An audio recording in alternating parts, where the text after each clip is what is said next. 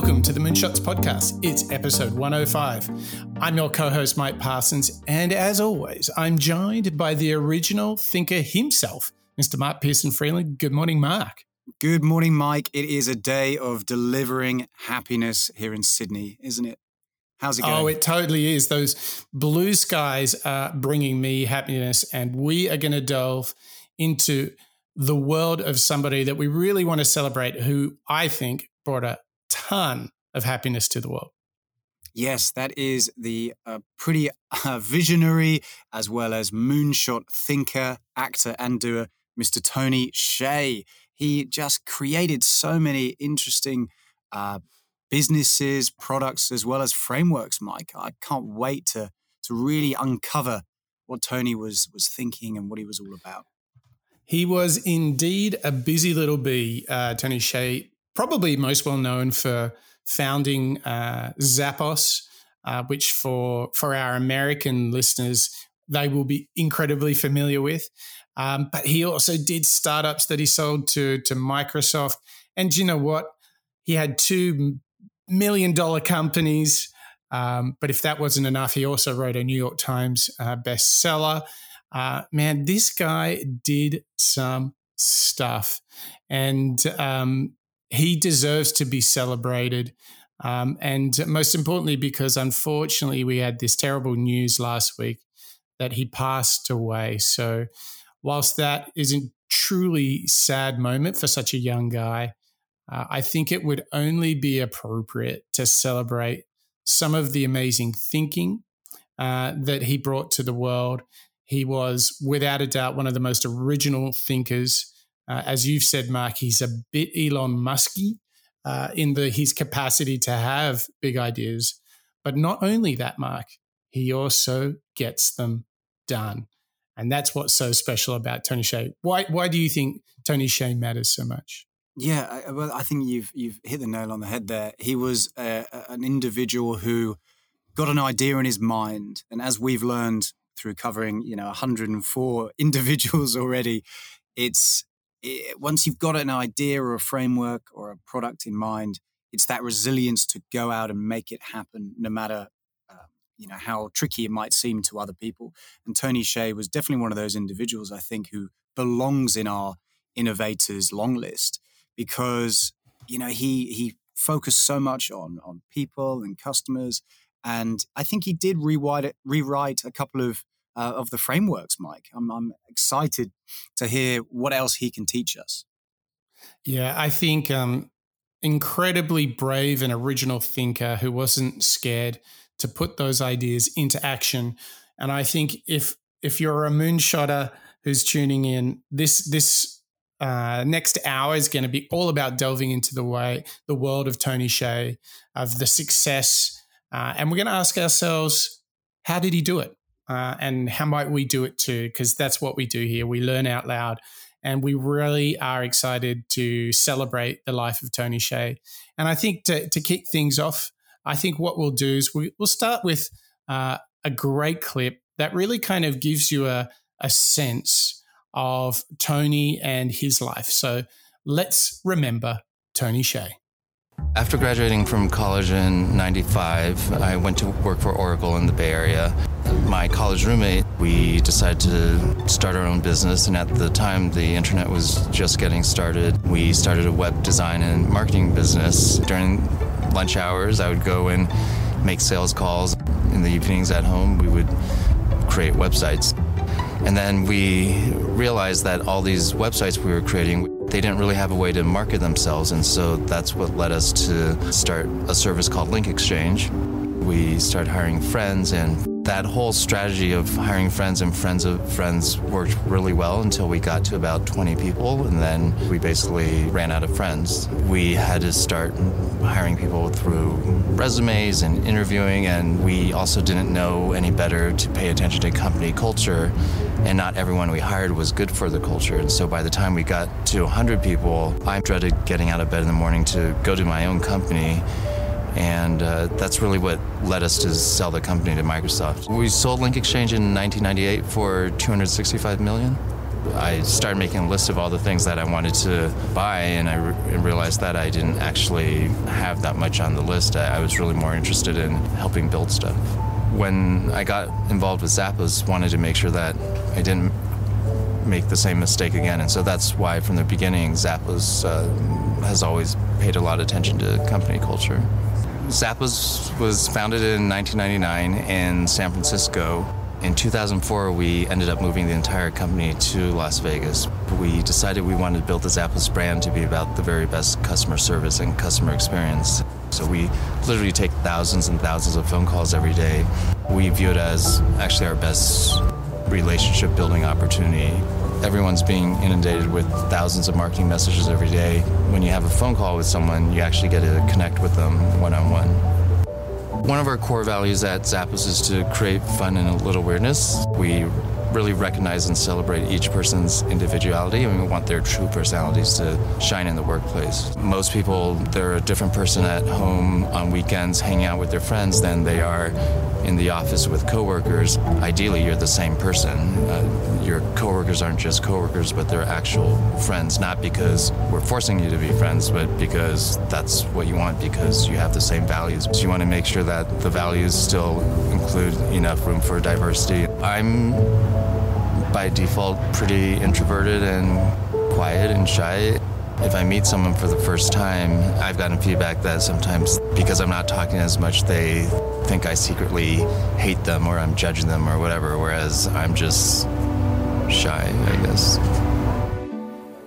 Hmm. Inspiring story from Tony Hsieh, who died on Friday. Just a really nice, full, sweet clip for us to, to kick off the show, Mike. I mean, there's a lot in there and we're going to really unpack a lot of these mm. concepts and thoughts and um, you know behaviors that Tony really brought out throughout all of the different companies that he was involved in. But a couple of um, things that stand out to me straight off the bat is mm. his focus on people, his focus on Absolutely. culture. You know, mm. starting off right at the get go um, of actually a slightly different approach to what I think um, we all I suppose, presume with with our work and career is that he did start working with friends. You know, up to about the size of twenty individuals mm. in the mm. business, he was hiring people that he liked, that he knew, and perhaps the lesson here is um, you can actually work with friends because it does have that uh, fun, valuable relationship and trust. Mm. The trust exists between friends. I think that's what where Tony really, really focused a lot of his work in his career. Yeah, I think I mean that that that clip just gave us a bit of a whirlwind tour of all the great stuff uh, that um, well, actually, not all of it. I think there's even more that we can add. But what for me stood out, Mark, was um, he he's openly admitting I'm kind of a shy guy, and you can hear in the style of his voice he truly is an introvert. And I think that's also another incredibly brave thing that he did was get up and talk uh, and do interviews and and sort of share his vision, even though by nature he was quite introverted.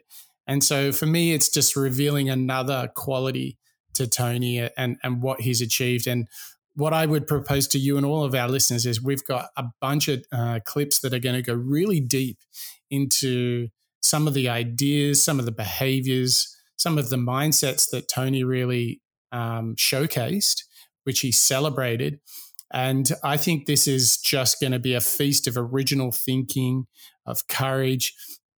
So I think strap yourselves in, ladies and gentlemen, because this this is going to be a, a great ride into I mean, what is almost a, a perfect little uh, addition to the teamwork series because of our people focus. But don't forget, there's a lot of thinking different to come in this show, isn't there, Mark? Yeah, there really is. And, and in fact, Mike, I think the next clip that we can launch straight into is a good demonstration of exactly that. So, like you say, Tony, a real introvert, you can hear from the softness of his, of his voice. Um, but actually, underneath all of that, um, I think there was this this value or this mindset within himself of challenging the way that we would normally go to work, structure companies, and um, have those sort of hierarchies or tiers of of management and so on within a business. Um, and what's quite interesting, as, as we'll explore through the rest of the show, is Tony's different approach to some of these. And this first clip, Mike, is um, something that's quite interesting. And I'm looking forward to hearing what you think about this. And it's Tony Hsieh explaining quite a different approach um, to structuring business. And that's all about holacracy. So this next clip is going to be Tony Hsieh telling us about holacracy. So it's interesting because uh, it, it's the headlines have talked about no hierarchy, and that's actually not true. There still is a hierarchy. The difference is in a typical organization, it's a hierarchy of people, mm. and in, under Holacracy, it's a hierarchy of purpose. And so there's a purpose for the company, and and, and, and that's called the general company circle. And then within the circle, there's roles and multiple sub circles, and then it ca- kind of cascades down to that. And the other interesting thing is, in a now imagine this hierarchy of multiple circles, and within each circle there are roles. You, for example, can fill roles in maybe seven different circles that each has its own separate purpose. And so there still is a hierarchy, but it might be, you might be lead link of, if you and I were in the same circle, you might be lead link of that circle, and in another circle, I might be lead link. And so it allows employees to really be involved in different areas of the company versus just being pigeonholed into their one specific job function. And so the ultimate goal is for employees to really find that intersection between what they're passionate about, what they're good at, and what's going to move the company forward. So that's pretty fascinating. This lead link concept. What is the lead link? What's the definition of that? How, so how do we think about that? In a, so it's basically a uh, a manager in a typical company has you know, wrapped up in the title of manager are a lot of different responsibilities, including uh, basically setting strategy, resource allocation, uh, role assignment, and hiring, firing, and so on. And LeadLink is a very specific subset of that, which is basically role assignment. So within your circle, you can actually tap the entire company of, in our case, 1,500, 1,600 employees and decide who you want to offer those roles to, but you actually don't have the power to hire or fire uh, any employee. It's, it's, basically you can add them to a role or move, move, move, remove them from a role, uh, and so it, it's very. It, and they may it may just turn out that they're not passionate about that role or they're not a good fit for that role, and then that employee is kind of a free agent, and there's 500 circles to go explore to you know find the best fit. Well, what you can see there, Mark, is he is so prepared to change the construct, this age old top down construct of management and structure and tip it all upside down. I mean, this idea of holacracy, which he has really inspired, has been um, it's been bandied around now for for several years. Some companies have tried and failed. Some companies have won. But I think what we can learn here is you can you can see how what he's proposing is so different to the way of traditionally working and how comfortable he is. You can hear in his voice. He's just so comfortable because of the logic to his own argument. Now, I'm not saying that holacracy is for everyone, and it certainly hasn't worked for everyone. But what we can learn here is how genuinely prepared he was to think different. That's that's totally right. You know, he's not um, necessarily saying here right, everybody go out and do this. This is the ultimate way of, of achieving success. But you're right. He's challenging, um, you know, the, the, perhaps more traditional setup and just giving it a go, you know, giving it a go, exploring right. uh, maybe a new, uh, slightly more flexible structure. Like you say, some have tried it um, and, and, some businesses it ha- hasn't worked. So therefore, it's not necessarily the answer. But what's wonderful as a demonstration of Tony himself, you're right. This is just showing his, you know, unique take and, and his ability as a moonshotter to try and create something new and think originally. Which is very Elon Musk as well. Elon is very comfortable entertaining ideas to um, with profound effect, but he can be so comfortable to what is often contrarian or what we discovered in the Elon show. Even some of his childhood heroes are literally talking smack about his ideas yeah. and he's still stuck with them. I think this is this idea to think big and have the courage to see it through. I think this is a big lesson for all moonshotters, right? Yeah, it totally is. You've got to get out and, and try something new, think big, think different, and, and be original, like Adam Grant would say. And actually, Mike, this next clip that we've got is another great demonstration of Tony's approach to thinking differently and um, exploring new innovative directions and you know uh, thinking outside the box perhaps so this next clip is uh, again as tony's thinking differently a little bit more about bringing ideas uh, to life. So, this is Tony telling us a little bit about doing thought experiments. I always like doing these uh, thought experiments, and, and so uh, one way to think about it is if uh, if money were no issue, if you had infinite money, what would you do? Or or the counter to it is if everything was free, or if this one thing was free, then what would you do differently? and, and so I think uh, that can help spark the initial ideas. And then once you kind of have the crazy out there idea, then you work backwards and make it more into reality. For example, a lot of com- startup tech companies have problems hiring tech talent. So, what if there's a line out the door of amazing engineers? Then, what would you do differently? And then that might shift the thinking into okay, how do we get a line out the door of really talented engineers and and and make that the problem, the real problem that you're trying to attack. Or, or actually, back to Zappos history. Uh, in the early days, we had trouble hiring people that were really good buyers and good at merchandising.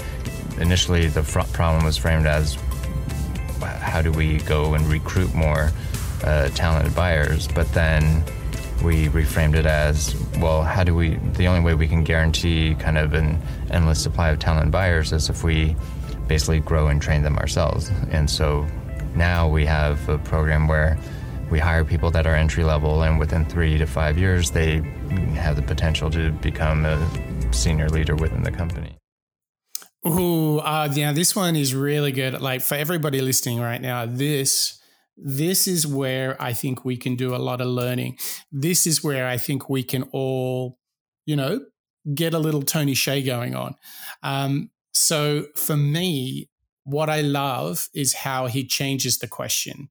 He he sort of says, take all your constraints away and like think about the perfect situation and then re-engineer from that rather than getting all locked up in the the problem that you're experiencing in the here and now try and think long term, think about your objective, think about nirvana or heaven, do a thought experiment and almost backwards engineer from there. I, I think this is a huge lesson for all of us on how we can think like Tony. What do you think, Matt?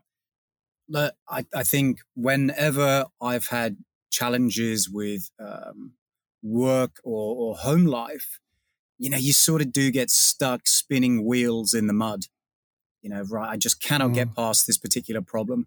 I can't answer this question. Um, and one of the, I think, fantastic ways that Tony is showing us uh, that original thinking approach to answering potential challenges at work and in home is exactly as you say, reframe the question. Think about it in a different way. So I think what he's saying here is okay, well, we couldn't find the right buyers. Therefore, we thought about it differently and we realized that the best way of bringing in good value, good culture, good working work ethic is to train mm-hmm. them ourselves. That's a wonderful way of rethinking that avenue, that challenge, you know, moving around the structure and looking up, up mm-hmm. at it mm-hmm. differently and thinking, okay, well, how do we scale this? How do we think about it differently? I think that's a really good lesson or demonstration of how do I take this work problem? Uh, there's a roadblock in the way how do I get past that? It's yeah. rethinking it differently.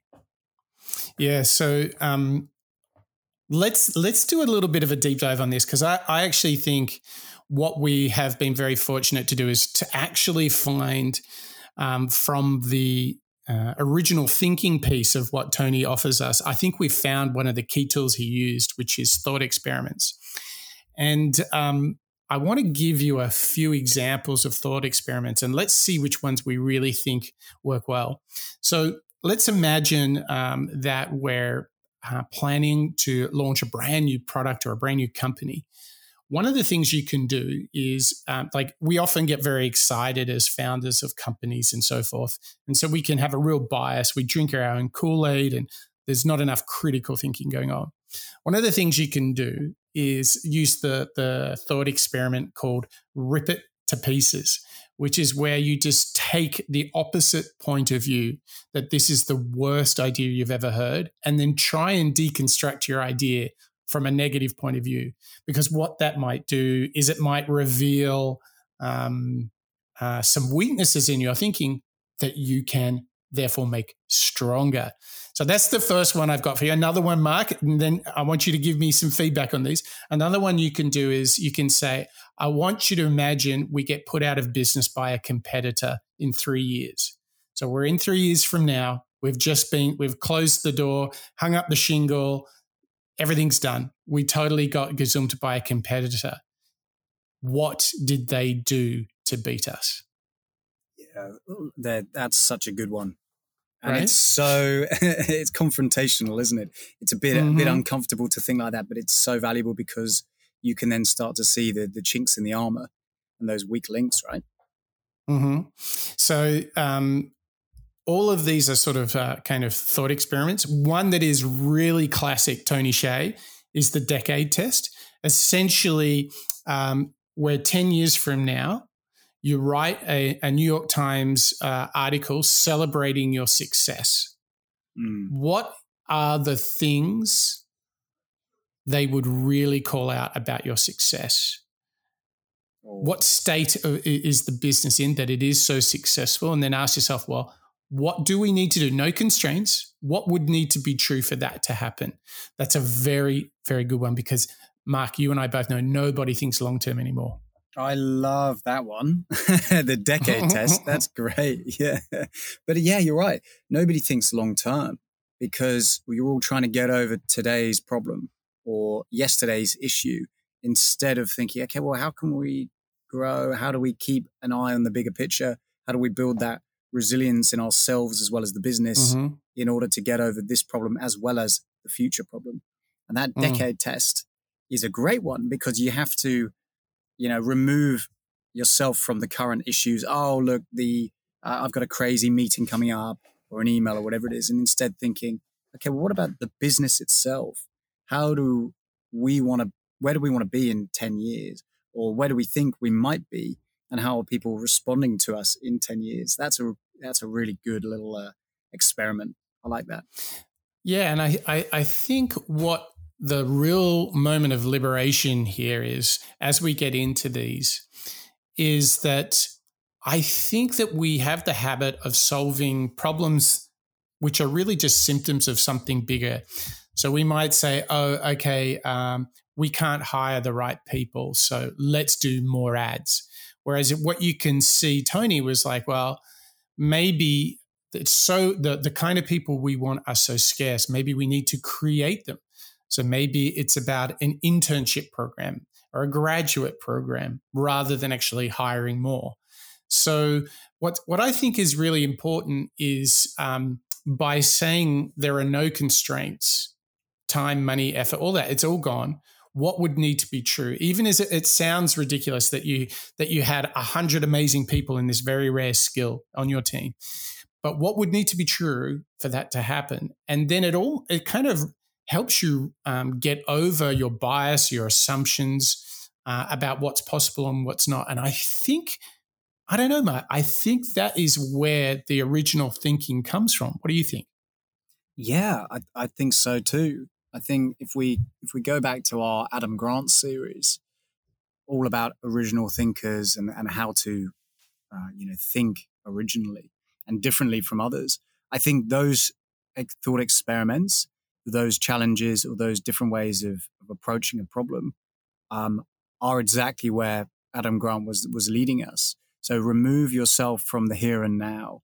Think about if you know there were no issues such as money or resources and so on, and imagine where you could get to um, mm. um, is is a is a is an, uh, an approach I think that Adam Grant would agree with. What I also thought that you mentioned earlier, which is another great one, is to take the opposite point of view yeah. and rebuild it from scratch. So thinking about it from, as we might say, the devil's advocate or the negative response. Maybe your think is your competitor.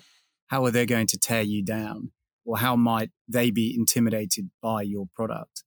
Mm. Thinking about it removed entirely from the business constraints right now. That I think is the original thinking trait, right? That's right. That's right. And it reminds me of Ray Dalio, who we've covered on the show.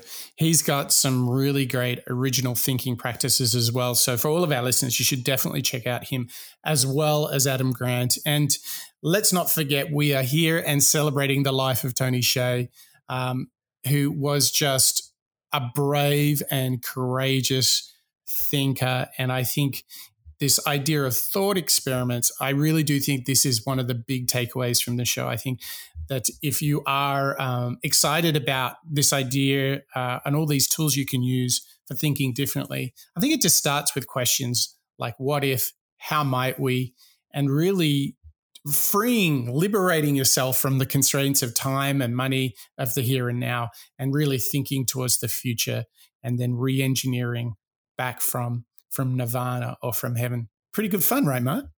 A lot of fun. I mean, remember, there's nothing more exciting, Mike, and giving it a go. you know, trying something new, much like Tony did with Zappos, um, doing these huge, large scale experiments to see whether it works. It's pretty risky, for sure.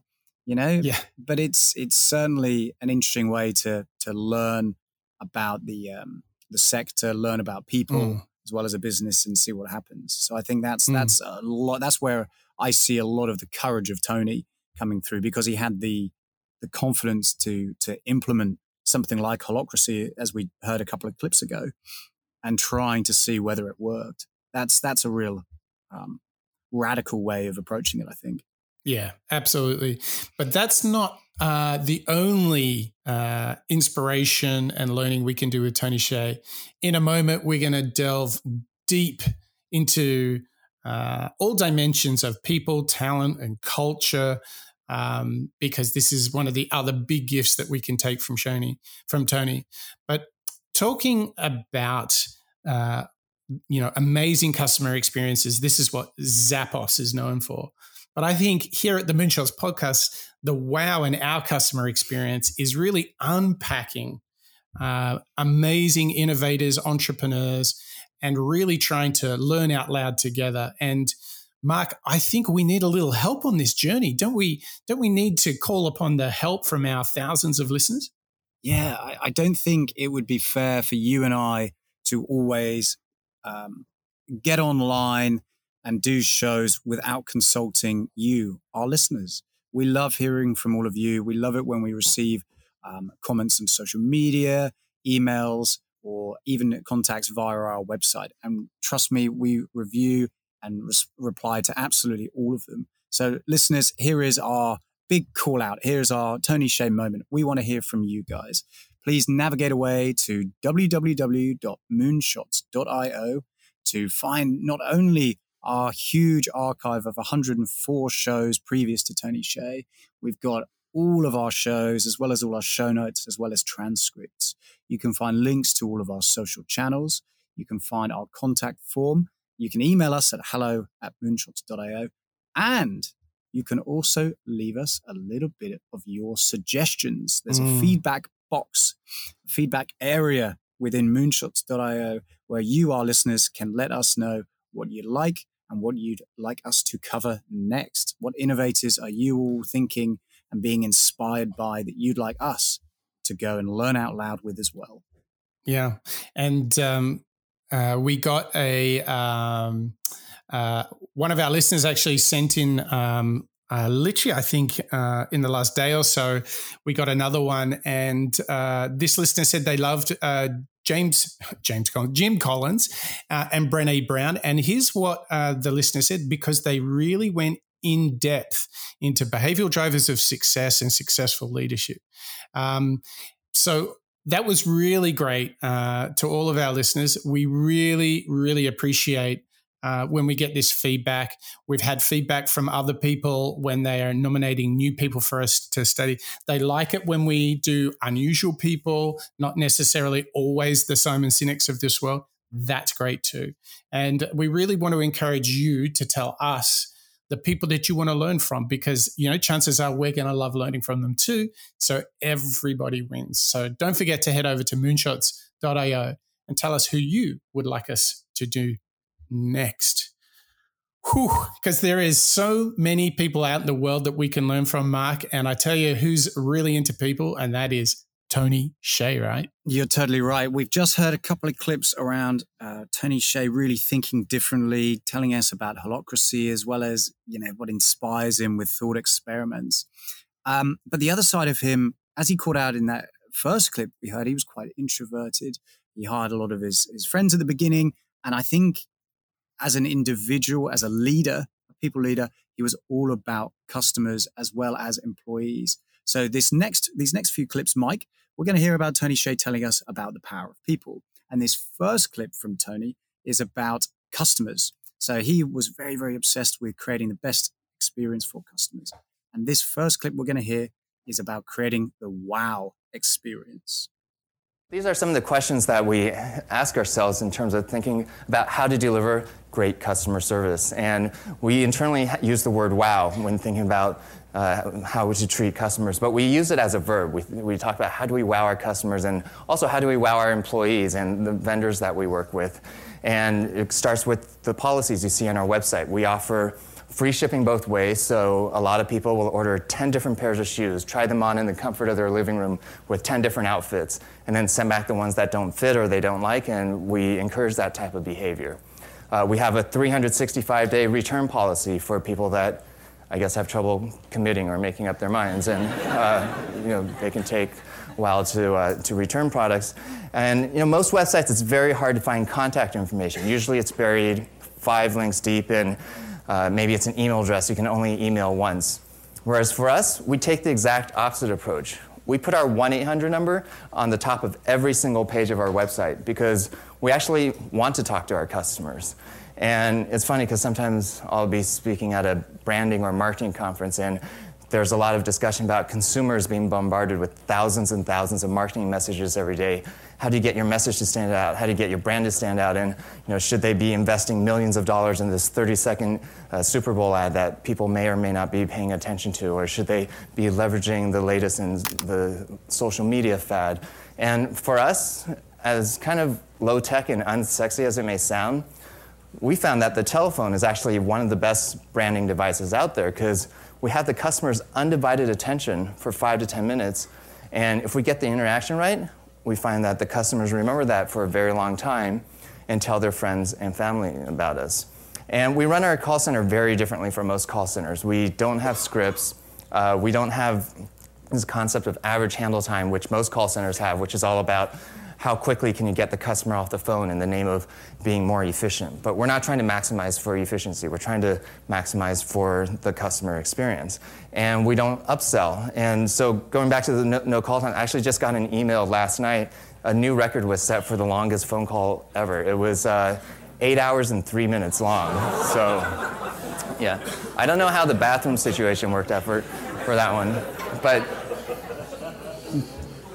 so and it may seem weird that uh, you know for us we're an internet company. 95% of our sales go through the website. So why do we focus so much on the telephone? And what we found is actually on average almost every customer calls us at least once sometime during their lifetime. And it's actually usually not to place an order.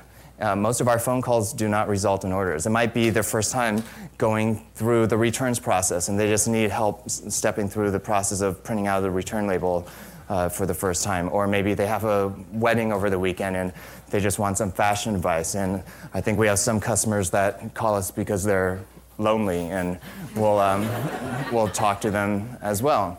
So so that's our call center. And then for our warehouse, we actually run it very differently from most warehouses as well.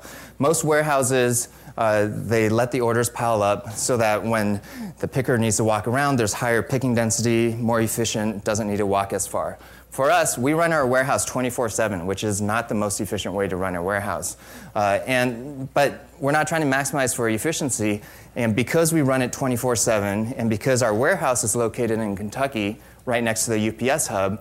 And because we do these surprise upgrades to overnight shipping for a lot of most of our repeat loyal customers, when you combine all three of those things, a lot of customers order as late as midnight Eastern time and the shoes show up on their doorstep eight hours later when they're expecting it a week later. And that creates that whole emotional response we're trying to elicit in that wow experience that causes them to remember us for a very long time and tell their friends and family about us. Wow. I mean, do you know, Mark, the funniest thing is I had one of the worst customer experiences of recent times just a week ago. And um, it was everything Tony was calling out as being mm-hmm. evil. and so I was uh, switching internet providers at home. And um, I actually uh, could not speak to a human uh, at the uh, uh, previous provider, even though they're the biggest telecommunications provider in Australia, they would not accept calls. So they literally said, please go and use our chat. And the uh, voice message would then hang up the phone call. Can you imagine? There's no like, oh, press option, press two for for speaking to a representative. They literally hang up, and then they spent an hour in the chat trying to upsell me. They took 20 minutes to come back to me to verify my credentials in a chat. Um, and I listened to what Tony's talking about and the power once again to do things differently. Um, he he spoke about the eight hour call. Well, uh, apparently, subsequently to that, there was one that went for ten hours. Um, and what you can see here is he understood what really drove long term customer engagement, customer satisfaction, and happiness. And he was prepared to do different things like free shipping both ways, uh, running the factory and the distribution centers in a not so efficient way because he knew it would drive the biggest single thing customer happiness. This for me is brave, original thinking in practice. I think it's so inspiring, Mark. I mean, the, the fascinating thing about um, Tony's approach here is they aren't immediate business rewards or or you know it's not saving Zappos as a business any money. It's not saving them work. It's not really mm. driving for business efficiency. Instead mm. it's putting the customer at the heart of what they do. Yeah they had this benchmark that they were driving every single day 365 days a year 24 hours a day in the warehouse. You know this is this is tony really pushing the boundaries here. And what happened was these this wonderful um, word of mouth um, advocacy that happened around Zappos that you just couldn't replicate, I think, in any other way. Mm. You know, mm. one of hmm. the things that stood out to me in that clip was that their phone service became their best form of marketing, their best way of of raising awareness for the brand to existing customers as well as new ones was their phone service mm. on the website, nothing that they were doing from a paid media perspective. Instead, we just are treating our customers as, as human beings, giving them what we need, or, uh, you know, we would want from our brands. We're behaving in the same mm. way, and and that's great. You know, you've yeah. had this terrible experience with customer service recently, Mike.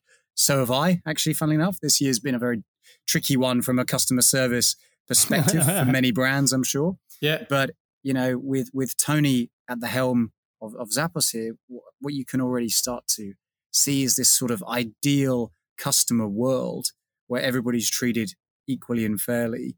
And it's, it's almost like a good call to action. This, this is what it, it should be.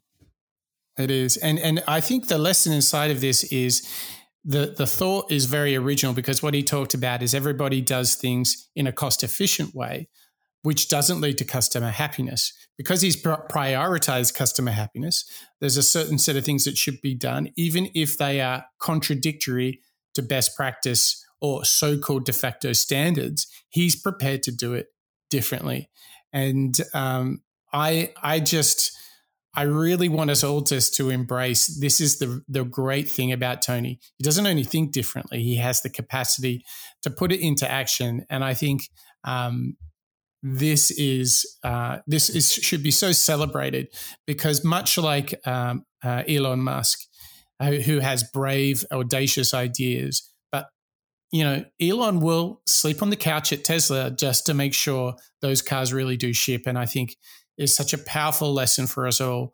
When you have these big ideas, um, that's not job done. It's also getting them, uh, getting the the ideas into life, making them happen, and making them happen is not only about the thinking. It's not only about customers, but it's also about having the right people. And you know what?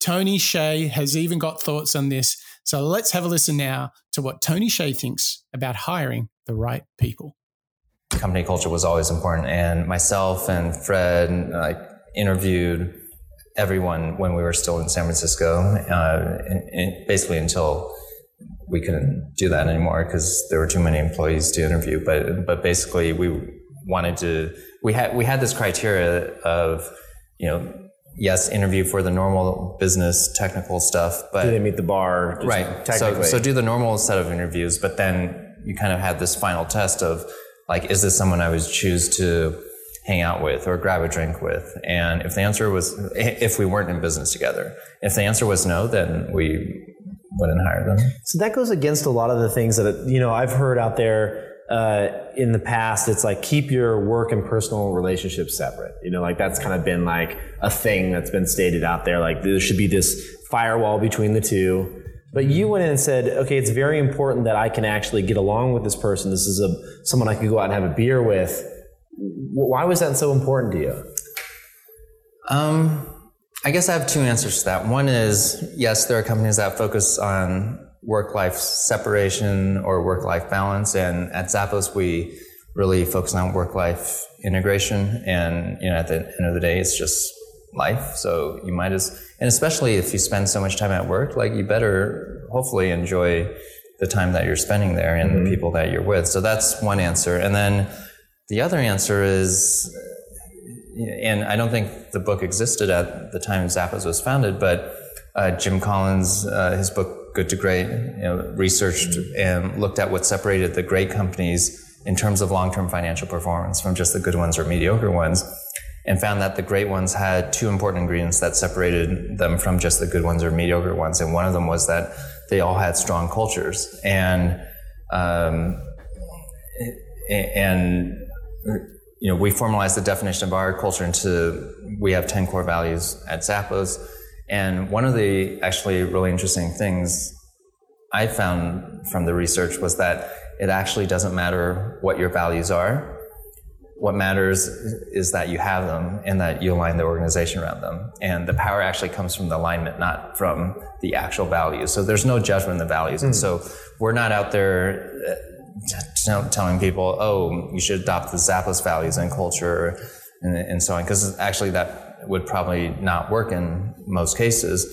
It, our message is more you should figure out what your values are and then align the entire organization around them. Oh, that was a good meaty clip, Mike. That it was. So, it was. had so much good stuff. Um, I I feel as though once again Tony Hsieh's demonstrating to us in that clip why he belongs in this moonshotting space. You know, he's he's coming out with so much consistency with what you and I uh, learn from these innovators uh, in every That's episode. Right. You know, uh, I, Mark, I just, Mark, he he was talking about Jim Collins right I in know, the middle, right? I I can I, I am I'm, I'm almost struggling to put it into into words. I'm becoming a, a real fanboy of, of Tony Hsieh. Um, I think there's you know if we if we try and break it down from the very beginning, what I think is really valuable, reminding ourselves within that clip, is this consistency with uh, actually Patrick Lencioni's ideal team player. You want to be able to get on with the people that you work with. If you want to go and grab a drink, or whether you want to help um, them move house, whatever it is, that's a great demonstration of um, the right alignment from a personal relationship perspective. And I think that builds nicely into this uh, work life integration idea. Mm. What did you think about that, Mike? Uh, well, I think, you know, once again, he's showing traditionally you never mixed uh, personal and work, right? Mm. Uh, they, it was, you would almost be someone else. Yeah. Um, yeah. Which is quite interesting, isn't it? Um, as a as a concept that you would actually be someone else, when obviously you're not somebody else. You're still the same person. I love the idea of uh, and I think Jeff Bezos speaks to this as well. The idea of work and life being totally separate things uh, is so not true. You cannot spend 40 plus hours a week doing a thing and saying it has no relationship to what I do with the other uh, days of the week or when I get home from work. It just doesn't work. They've got to be able to work together, they've got to be natural partners in life itself. How have you found, you know, this idea of trying to have what Tony Hsieh would call work life integration? I think this year is a really good opportunity for, for all of us to take a look at that. Um, you know, for me, my past few years in my career have been quite um, international, I suppose you mm-hmm. could say. A lot of remote working, a lot of managing uh, clients and customers in different time zones. And that, you know, sometimes means you do calls at funny hours and, you know, the, the flow is a little bit less traditional than a, a typical nine to five. I think this year uh, of 2020 has forced a lot of businesses into a similar uh, concept of flexibility or a dynamic working day.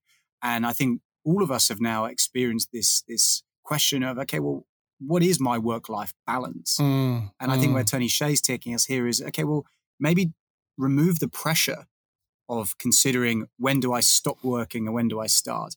And instead thinking, okay, well, how do I just allow it to integrate with my um, happiness, with my productivity and efficiency in my day? How do I get the stuff, uh, the important stuff done, like family, at the same time as getting my work life going? Yeah. And you, you start to see how it might come together because if you're working with good folks and you're working hard to make your clients happy, then it doesn't have that traditional burden of oh it's work right um, and i think this comes back to a lot that we learned from simon sinek i mean you can feel better today if you know the stuff that you're doing each day is connected to related to part of you achieving your purpose and um, then you get all sorts of magic when you're doing your thing, which is to realize your purpose. But that actually has some shared value for the organization from which you work, because then the company is realizing its purpose, and as are you. And it's all good in the world. And just to top it off, you're helping the customer achieve their purpose as well. But all of this, Mark, I would propose to you, comes down not just to companies and teams and customers, but it comes down to the capacity of the individual, doesn't it?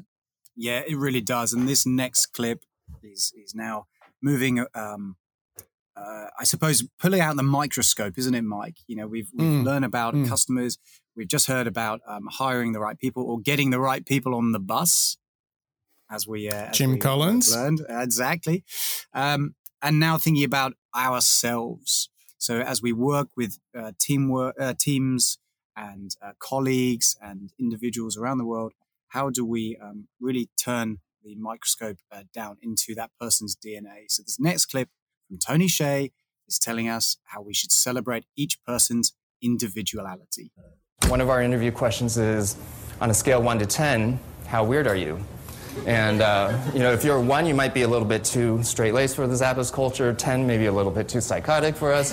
Um, but really, it's not so much the number that we care about. It's uh, how they answer, because our belief is that everyone is a little weird somehow, and this is really more just a fun way of saying that we really recognize and celebrate each person's individuality, and we want their true personalities to come out and shine in the workplace. You know, there's so many people where they're a different person uh, in, at home on weekends versus when they're inside the office and people in corporate America leave a little bit of themselves, or in a lot of cases, a big part of themselves at home.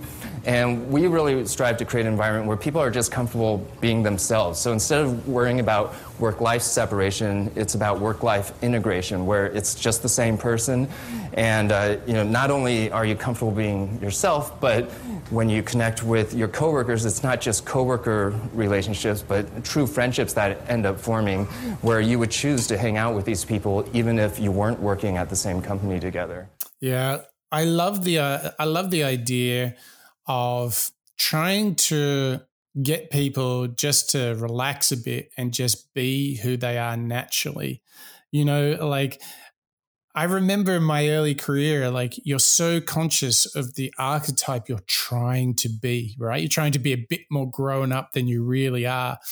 And I think somehow traditional working cultures um, do create this sort of, um, I don't know, they create these false personas that we get so busy trying to be that, that we sort of withhold what what I think is the sad part. The real magic is when we can just be the very best version of ourselves and and not pretend to be anything else.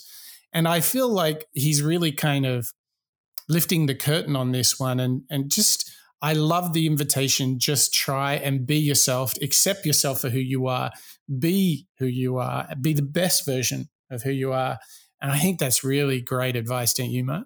Yeah, it's a great call to action, really. Um, you know, as exactly to your point, I think there's a lot of bravado or a lot of um, masking of, mm. of, your character in order to become more confident or, or, to almost do your own private thought experiment and think, okay, well, I'll just put on a grin and get through it. I'll, I'll power through it. Um, and actually, what Tony's saying here is, hey, look, if you want to be happy, if you want to enjoy yourself, work with those with, with individuals that you'd mm. have friendships with. And I think that's a really valuable reminder, isn't it? You know, instead of kind of grimacing just to get through the day, think, okay, well, how can I um, enjoy my day? How can I help somebody else, one of my colleagues, have a good day mm. themselves? And and through doing that, much like interacting with your friends or your family, by treating your colleagues almost in the same way, I feel as though that's going to be a pretty nice day for all of us. Yeah. Yeah. And I, I, I think, um, you know, after the year that we've had in 2020, I think this um, celebration of uh, and this giving this permission, if you will, to be yourself and and just to um, show the very best version of yourself, I think is great, great advice. So, I mean, Matt, that's a ton of stuff that we've just unpacked around people, like the obsession with the customer experience at whatever the cost, because it actually drives growth in the end. The the real search to hire the right people and to really see people as individuals. I mean, on top of the fact that we talked about this really original thinking and thought experience, I mean, that is a big bucket of learning for us today, isn't it? Yeah, the one for me that really stood out is is this uh, reference that Tony had in in um, one of the earlier clips around company values. And we mm. didn't actually dig into it, Mike, but I'd, I'd, like to, to bring this up just before we move into our, sure. our, our sort of outro. It's the fact that you don't necessarily, it doesn't necessarily matter what the company values are specifically. It's that oh, you yeah. have them in place because mm. once you've got alignment of all of the team uh, players, all of the colleagues working towards that one goal, yeah. That's what matters. Well, I would do a build on that and say he made a very specific reference to organizing to those values, mm. not just having them, but then you organize around them. So if you say you're about the wow customer experience, he demonstrated that they were really doing that. Um, so it's a question of not only having them, but organizing to those. I like because that. that's where mission and the clarity and the everything builds from there. Yeah. Well, Mike, we've actually got just one more clip from Mr. Tony Hsieh, And this one I feel uh, is going to be a really great way to close out the show because it's exactly that. It's about the values and it's keeping one organizing thought at the center of everything that you do as a, as a team player, as well as a leader, as well as a colleague, as well as a business. And this final clip, Mike, is Tony Hsieh and our friend Simon Sinek talking about finding Tony Hsieh's why. A lot of people in your position, and I've talked to a few who, who are in your position, um, um, more visionary leaders or more sort of evolved way they think about business. And I say, Do you know what your why is? They go, Yeah, I know. I'm like, Well, have you ever tried to put it into words? They're like, Don't need to. They're, I'm like, Why? Like, everybody knows. There's this assumption because it's crystal clear to you in your gut that it's automatically crystal clear to everybody. And it's not always. Well, that's why we had lunch together. That's so, why we had lunch so um, yeah, and so it wasn't a formal session, but because uh, you do these discover your why workshops for companies, humans and humans, companies, companies and uh, and so we were just talking over lunch, and uh, and he was asking me about my earliest childhood memory or, mm-hmm. or something like that, mm-hmm. and uh, I actually was born in Illinois and moved to California when I was five, but the only uh, memory I really have is like catching these fireflies in mason jars at night and then basically that was like my portable flashlight. And the question that I asked when you told me the story is of all the amazing and wonderful, beautiful things that you did as a child, what do you think was is about that memory that stands out to you? What is what is it that makes that memory? Why would you even tell? What what, what is so important about that memory that you would tell me about that now? Or then? Um, because you asked what the earliest memory. Was. No, was. I know. but you. But there were many other things that happened, and you chose to tell that one. Uh, what, what is it about that one that stands out to you? That makes it special? I think it was just the. Um, I know, like fireflies are already cool; they do their things, but then this was a way of like creating or inventing. In my mind, I had invented it, and no one else had ever done that before, and so uh, it was just. I know, creative so here's and fun. And here's why I ask questions like that because because how Tony sees the world and how we all see the world, we are products of our upbringing. We're products of the experiences we had when we were young that make us who we are, and that forms our worldview. And so, if you, Tony, when he is at his best, and more importantly, the organization that he that he's trying to help build, is he sees everybody as a firefly. He sees the entire world as people with bright lights. He doesn't distinguish um, you know, who are the bright ones and who are the dim ones. Everybody has a bright light and everybody's out there doing their thing. And what Zappos is, is a container for bright lights. And if you can build. Uh, if you can build, if you can take all these wonderful fireflies that are all by themselves beautiful and fantastic, but if you put them in a container where all of their brightness comes together, you create a flashlight. You can actually light a path for somebody else. And I, and I, I firmly believe that when you are at your best, that is what you are doing with Zappos. Zappos is the jar, and the people that are in, in this company, which is all of you, you are lighting a path not only for the people you serve internally, the people you serve externally, but you're showing the rest of us how a business should be built.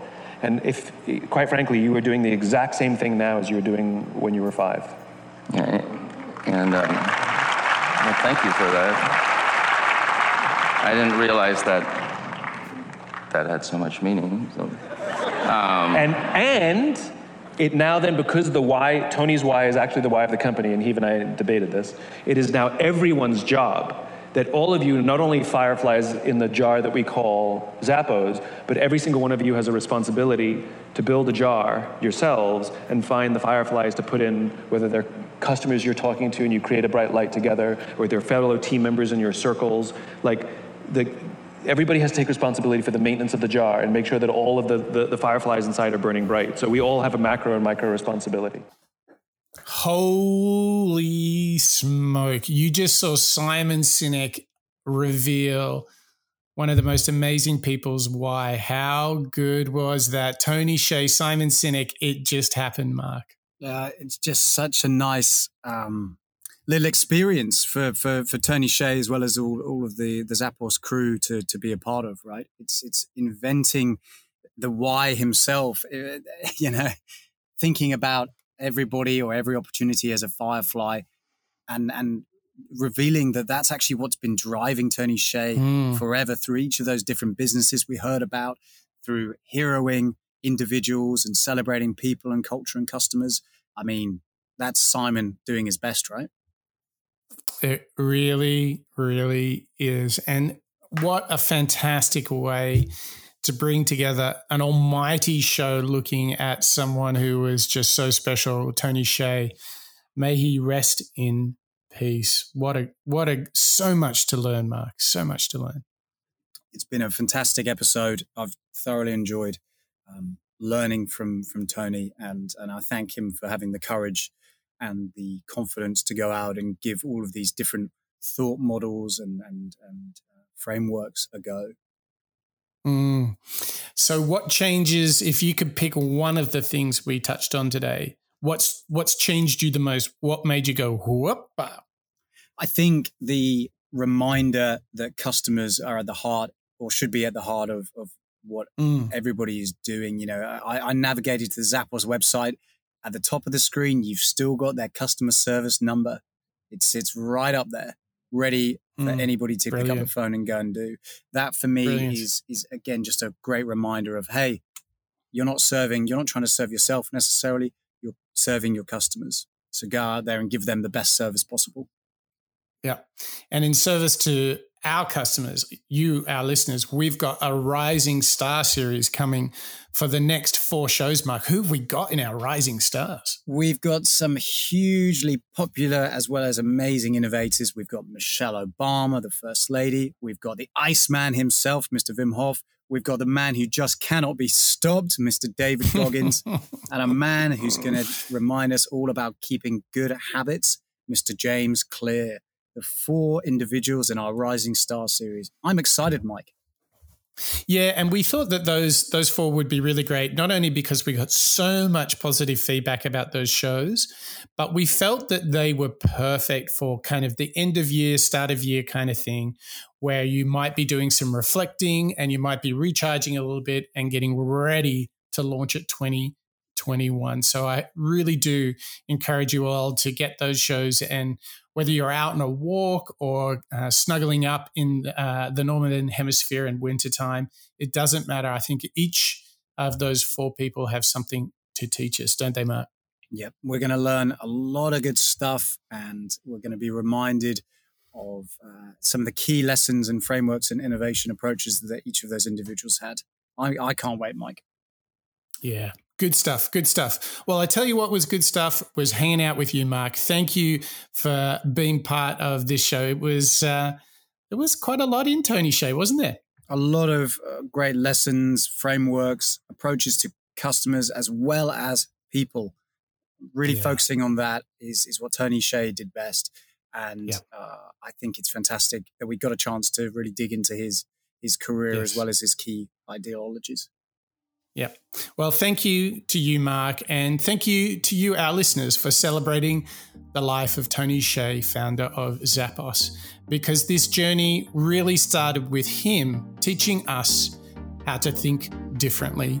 And that's really no small feat. It's a very courageous thing. So if you want to go out and make those ideas happen, you have to do radical, brave, and audacious things. And it comes down to one simple thing it's about the people. It's about wowing customers. It's about hiring the right teams, and most of most importantly, they're made up of individuals. So let's celebrate the individuals, so that all of us, every single one of us, can be the very best of ourselves. We can be the very best version of ourselves, because in the end, as Tony Hsieh would say, we're all lighting the path because we're all fireflies. So that's it from the Moonshots podcast. That's a wrap.